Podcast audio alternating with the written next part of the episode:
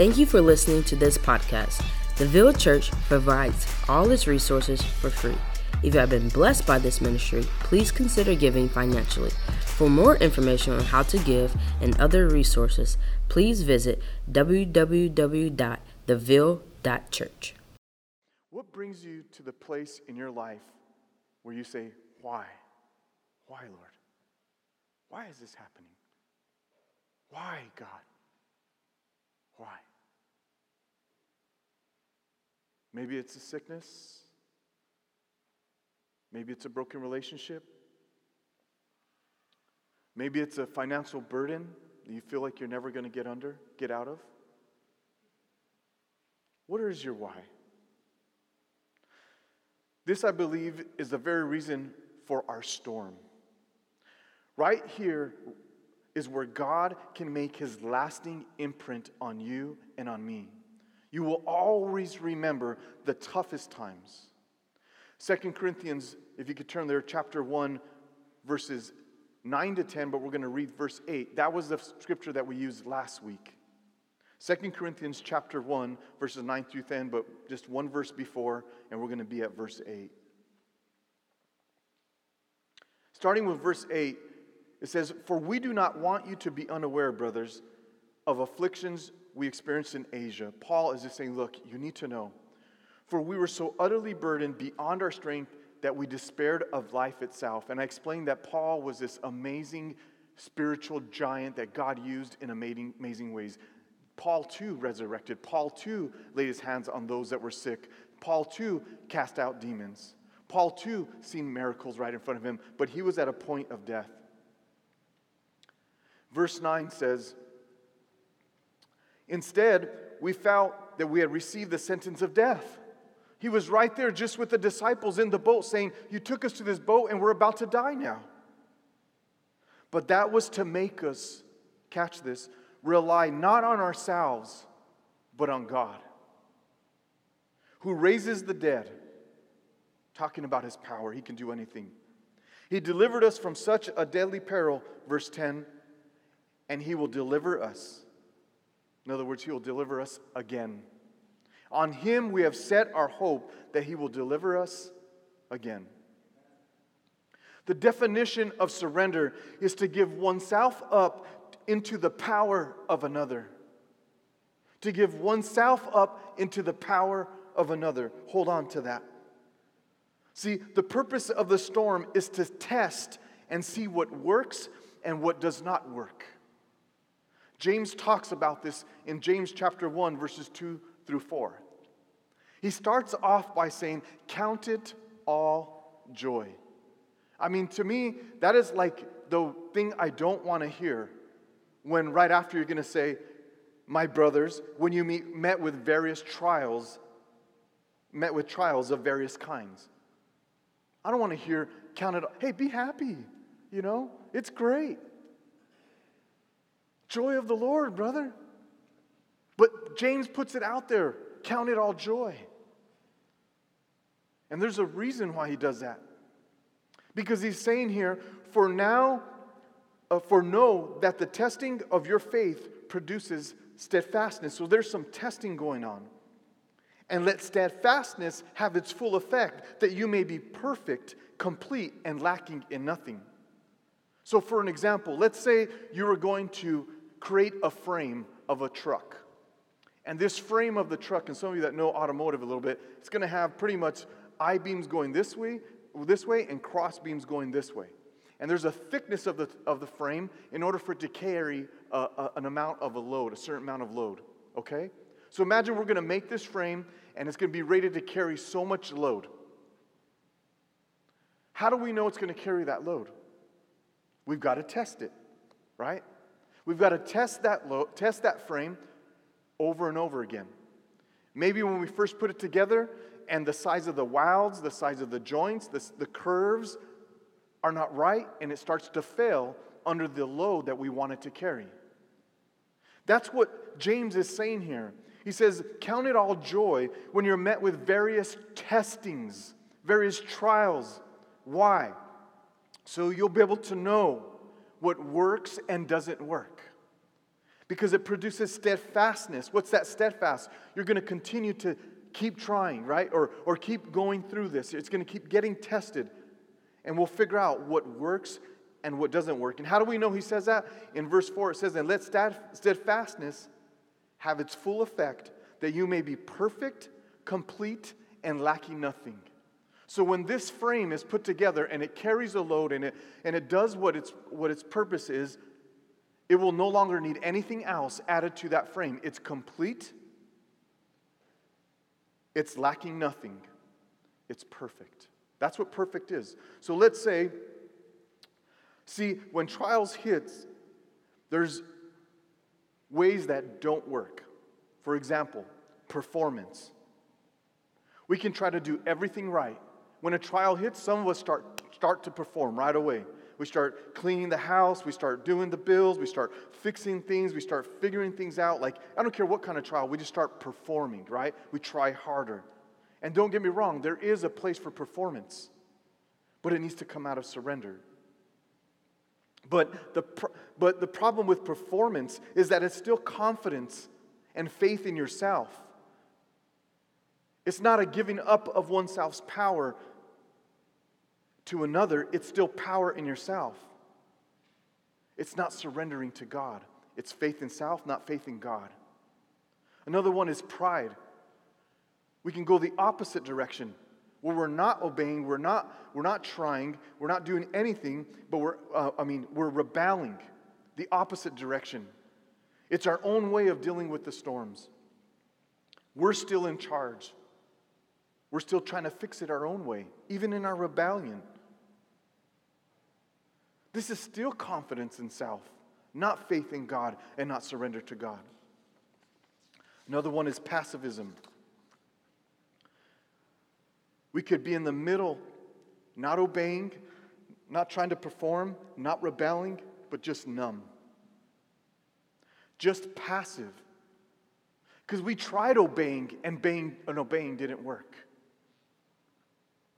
We tried rebelling and it just got worse. So I'm just going to step back and disconnect. See, this is still confidence and faith in ourselves. Because even if we don't surrender, we're still making a choice.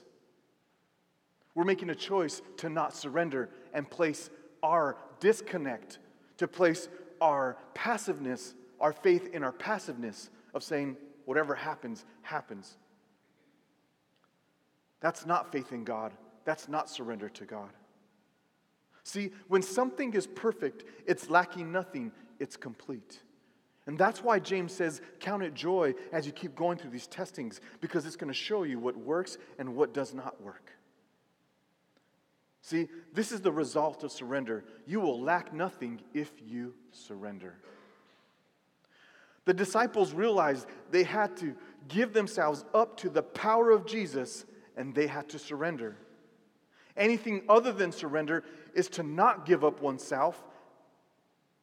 Anything else is confidence in self or faith in self and not faith in God. Perfect. The word perfect here is right standing with God. That's really what it means. There's no greater perfection than to be able to know that you are 100% right with God. Now, I know sometimes people say you need to get right with God, brother. That's still self effort. That doesn't mean that you, you shouldn't obey or, or, or, or do what God wants you to do, but you can't get any more right with God than Jesus dying on the cross and giving you his righteousness. That's been done whenever you accepted Jesus by faith that you receive that righteousness. That's what they're saying here. You are perfect. You are made right with God. Complete. That means you lack nothing because why? You have Jesus. And when you have Jesus, you have everything that you ever need. So if you're a believer and you've placed your faith in Christ, God gives you his righteousness. He makes you perfect. He makes you complete. And he makes you lacking nothing. That doesn't mean you don't feel sometimes incomplete. That doesn't mean you don't feel that you're not that you're lacking. It doesn't mean you don't go through hurts. No, I'm saying in that knowing by God's righteousness, our identity is that we're right with God, we're perfect. If that's you and you were to die right here, right now, in this moment, right here, you were to die right here, you would be perfect, you would be righteous, and you would be with Jesus and you would be lacking nothing. Do you see that? Do you see that? The, do you see the connection? Wherever you're at in the storm, wherever you're at in life, that you are right with God, that you are perfect and lacking nothing. And if the worst came to worst, that you were to die, nothing would change and you would be perfect, righteous, before the presence of God, lacking nothing. And at the end of the day, the whole picture of the gospel, of the Bible, the message is that, is that we're right with God. These trials, these troubles, they don't last all we always, like the Kirk Franklin song says. They don't. That these are temporal. And they're temporal to test and let us know what we need to put our faith in, which is in the righteousness of God that we need to put our hope and, and our confidence and everything we have and keep focused that there is something much bigger and grander going on that God is working behind the scenes to create this faith and trust and complete transferring of our power into the power of God, which is surrender.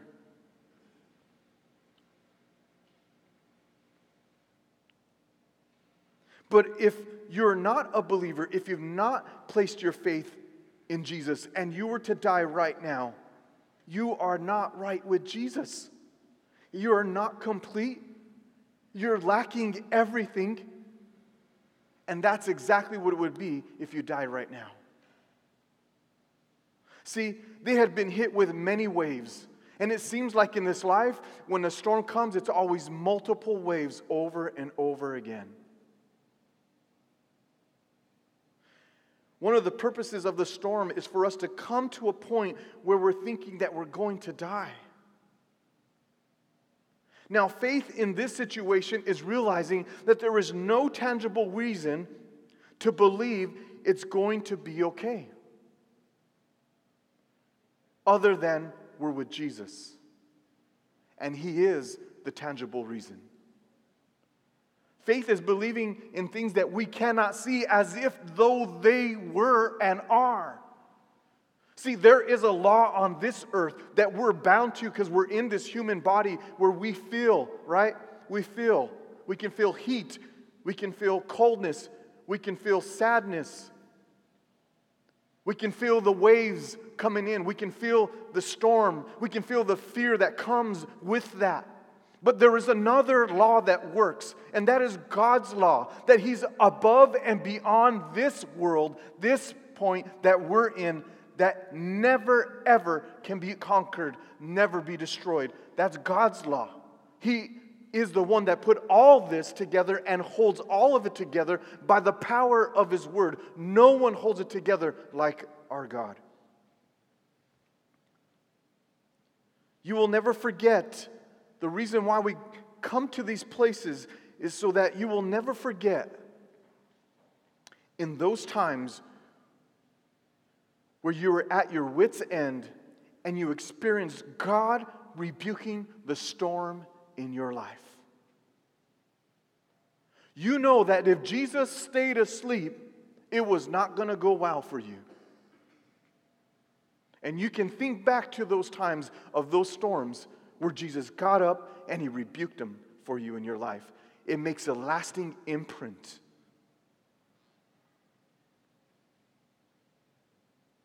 Now, when it comes to talking about surrender, it's not to some mean, horrible authority.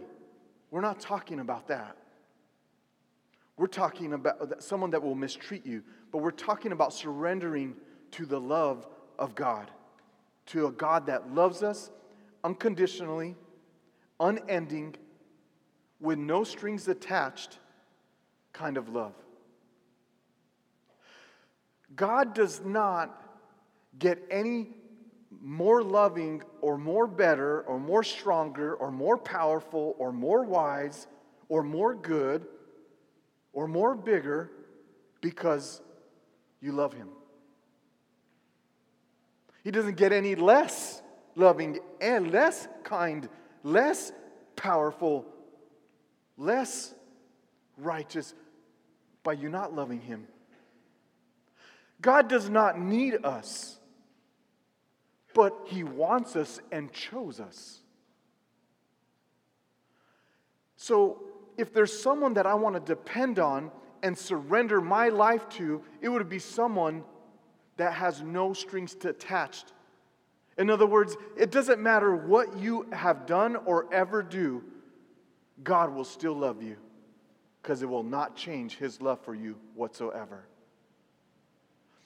He gets everything that you've done wrong, all the mistakes, all the pains, all the hurts that you've caused for your life and for others, and he gives them to his son. If there was a God that we were going to make up, or a love that we were going to make up, there's no way we'd make that one up. And to top it off, we would make up one where somehow we would do some good and we'd receive some kind of reward. But it's opposite in the kingdom of God. It's upside down, where we do all the wrong and we receive the ultimate reward. And He does all the right and receives the ultimate punishment. That's the love we're talking about, we're surrendering to. Church, I'm talking about a love that is unending. I'm talking about a love that you can't even comprehend as we think and meditate on it. I'm talking about a love that can get you through a storm. As Jesus opened his eyes when he woke, they looked at his eyes and they saw that love. That love that says, I'm going to be with you even in the storm. I'm going to love you when no one else loves you. I see the pain and the fear and the struggle, and I'm right there with you. I feel it myself. I'm the one that, that everyone else will look away because you're embarrassing and you embarrassed everyone, but I won't look away because I love you. We're talking about surrendering to that kind of love. Now, what does it look like in a practical way to surrender? Here's some practical things. They always talk about preaching and living some practical stuff. So here's some hand things, right? Preachers go through all this information on how you're supposed to preach, and we try to do our best to do it. So, anyways, daily stopping. Daily stopping. Stopping everything you're doing to be with Jesus. A daily office, a devotional, meditating on Scripture, reading Scriptures, listening to Him. Stopping daily. How is that surrender? Right? So you're saying, Rodney, by me stopping to pray or to be with Jesus, is confidence in God, is faith in God, is surrendering to God? Yes. Yes. Yes. When we don't stop, we're saying we have this in control for whatever few minutes we st- don't stop for. If we don't stop for 10 minutes, we're saying we have all of life. And God, you can't have this 10 minutes. Not even those 10 minutes you can't have. I have to hold on to those 10 minutes or 15 minutes or 5 minutes or 30 minutes or hour or 2 hour whatever your time is when you stop to be with Jesus. You're saying I need those too. I need those too. You can't have those. I've got those 10 minutes. How does that usually go? How does that usually go when we hold on to every minute and we don't stop? Weekly stopping for a 24 hour Sabbath, a period where we stop to enjoy and be in the presence of God, be with God, and be with others, right? A delightful 24 hours, stopping for 24 hours. How about your squad, right? To come together, to connect, to care for, to encourage, to serve, and to share with each other. When you stop to connect and be in your squad, you're saying, God, I trust you that the time and the effort That's yours. I'm, I'm putting my confidence in you that this is, this is what, what's good for me, what's good for life is what you want. I, I'm, I'm calling on you to surrender my life.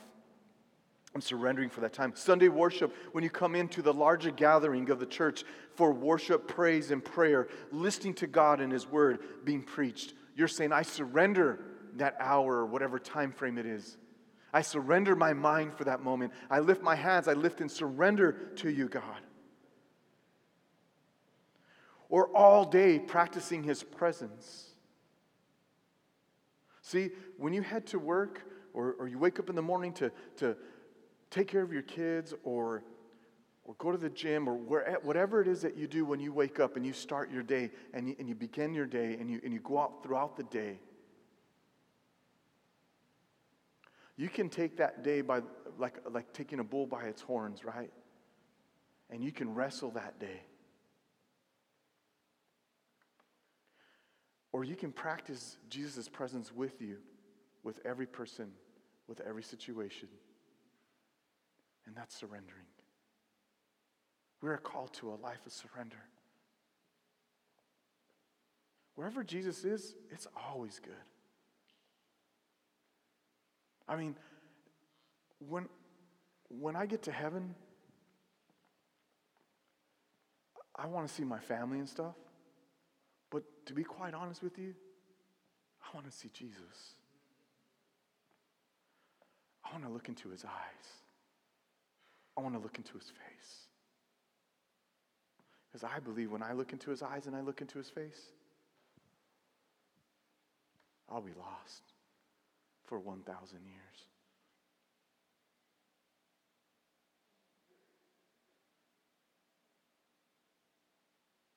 So, do you see the surrender in each one of these? These are practical ways to surrender. There's many ways to surrender. Why can we be confident in surrendering to God? Why? I believe it's answered in the question that was asked.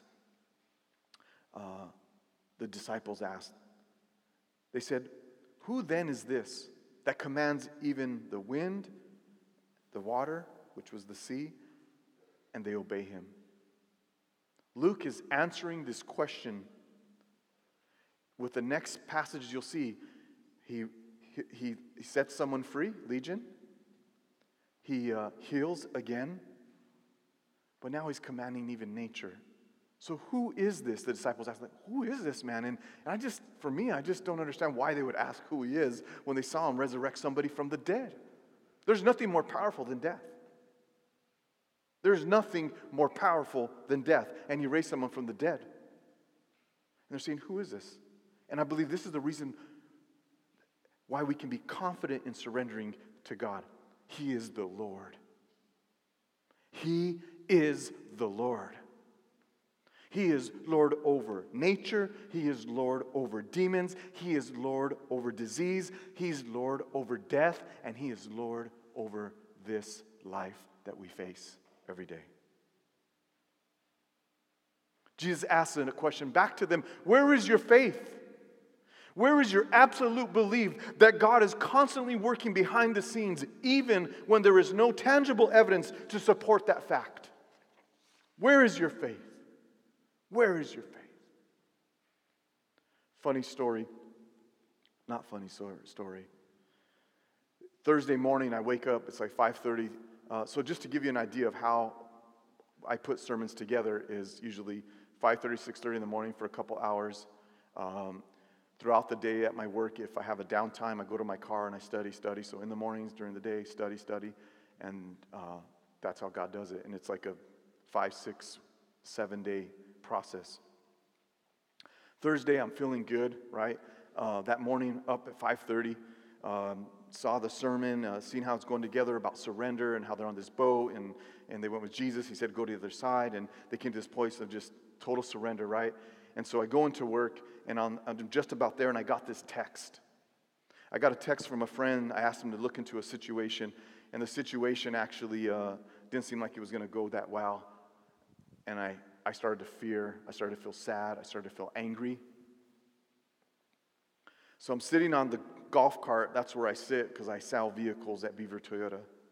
I'm sitting there next to my coworker, and I apologized to him because it's about two hours later. uh, that's how long we sit sometimes, because there's nobody there sometimes. Sometimes they're there right away. And I said, I'm sorry I'm being so, so quiet. And he says, What's on your mind, man? And I told him I got some bad news from this text, and I just started feeling really bad. And,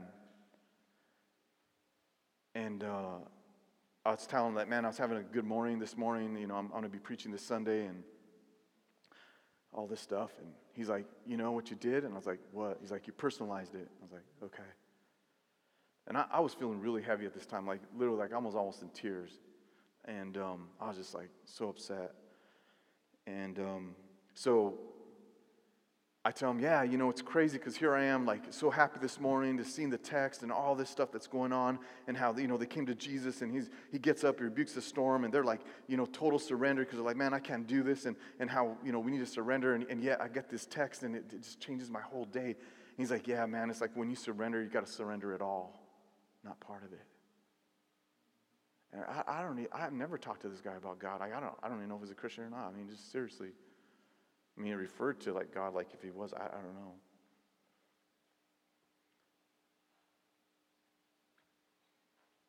See, we are finite. If I could have the worship team come up. And he is finite. Uh, we are finite and he is infinite.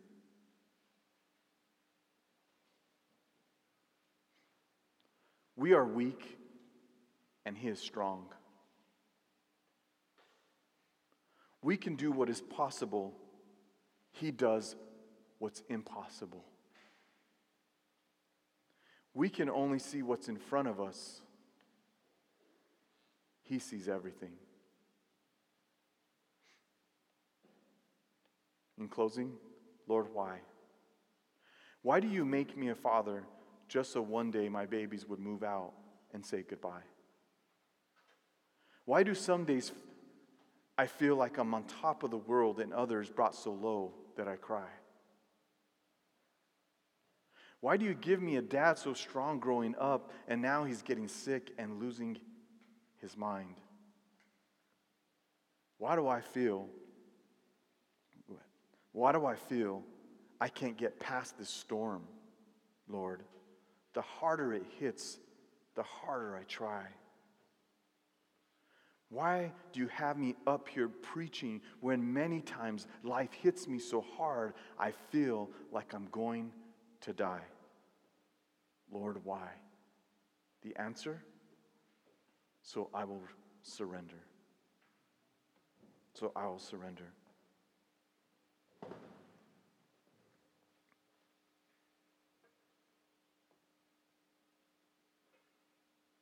if you've never come to this place of realizing you had a need to surrender, but this morning God has spoken to you and you now realize, would you put your confidence in Jesus this morning?